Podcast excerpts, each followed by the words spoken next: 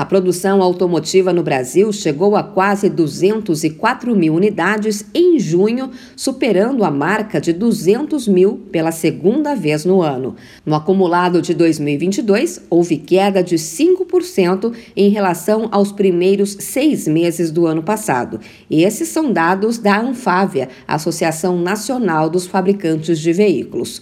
O presidente da Anfávia, Márcio de Lima Leite, explicou que muitos fatores impactaram o fornecimento de insumos e a logística global do setor, como, por exemplo, a crise dos semicondutores, a guerra na Ucrânia e os lockdowns na China causados pela nova onda de Covid-19. Há uma expectativa em torno de seis meses para voltar à normalidade e isso muitas vezes acaba as montadoras trazendo seus produtos e também fornecedores por frete aéreo e outras alternativas para minimizar o impacto. Mas, de uma forma geral, é um cenário tendo em vista, dadas as circunstâncias que temos enfrentado, é um cenário bastante positivo. Essa falta de oferta teve reflexo direto no número dos licenciamentos, que em junho registrou queda de quase 5% em relação a maio e de 2,4% sobre junho de 2021. No acumulado do semestre, a redução foi de 14,5%.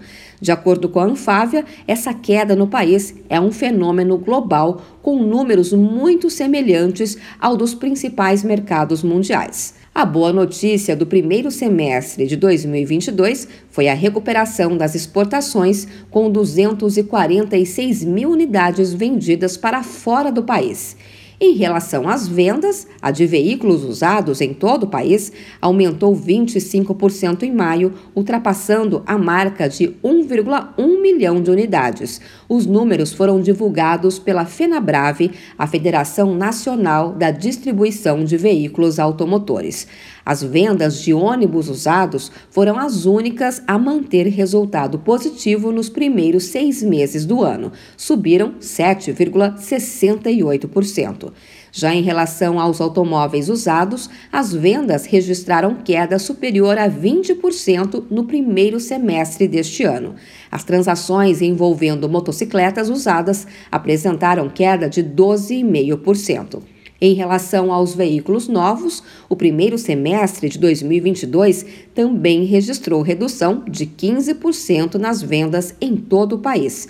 Apenas as vendas de motocicletas zero quilômetro apresentaram crescimento de 23% em relação ao mesmo período do ano passado.